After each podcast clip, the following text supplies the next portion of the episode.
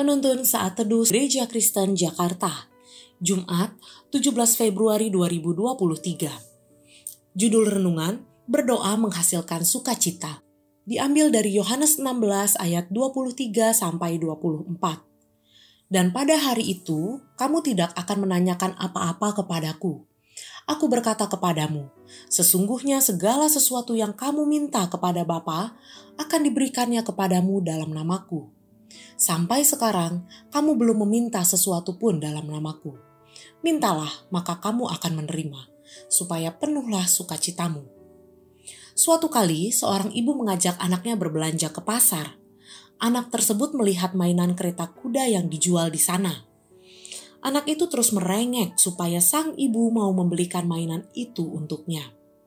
Betapa sering kita seperti anak itu yang terus berdoa memaksa Tuhan memenuhi apa yang kita inginkan. Kita tidak menyadari seringnya doa kita tidak selaras dengan apa yang Tuhan mau.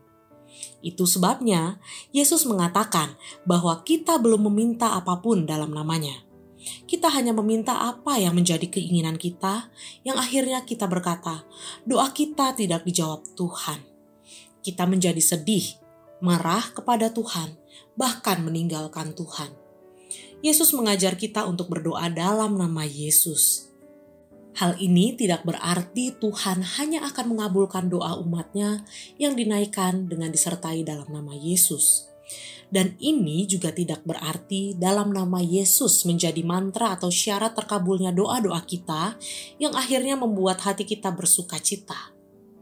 Berdoa yang disertai dalam nama Yesus adalah suatu bentuk pola yang Yesus ajarkan, dengan maksud menyelaraskan kehendak kita dengan kehendak Yesus. Doa yang menyatakan sesungguhnya hanya Yesuslah yang berhak menyampaikan setiap doa kita kepada Bapa kesesuaian doa kita dengan kehendak Yesus itulah yang menghasilkan sukacita dalam berdoa.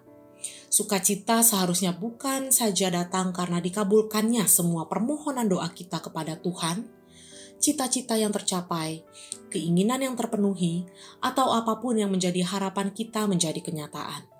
Tetapi perasaan sukacita itu hadir karena kerinduan, harapan, dan keinginan kita selaras dengan kehendak Tuhan dan menjadikan Yesus yang terutama dalam hidup kita. Yesus menjadi yang utama dalam hidup kita, dan itu berarti apa pun yang kita pikirkan, kerjakan, dan katakan bertujuan untuk memperkenankan hati Tuhan. Doa yang menghasilkan sukacita adalah doa yang menggenapi kehendak Allah. Terpujilah Allah.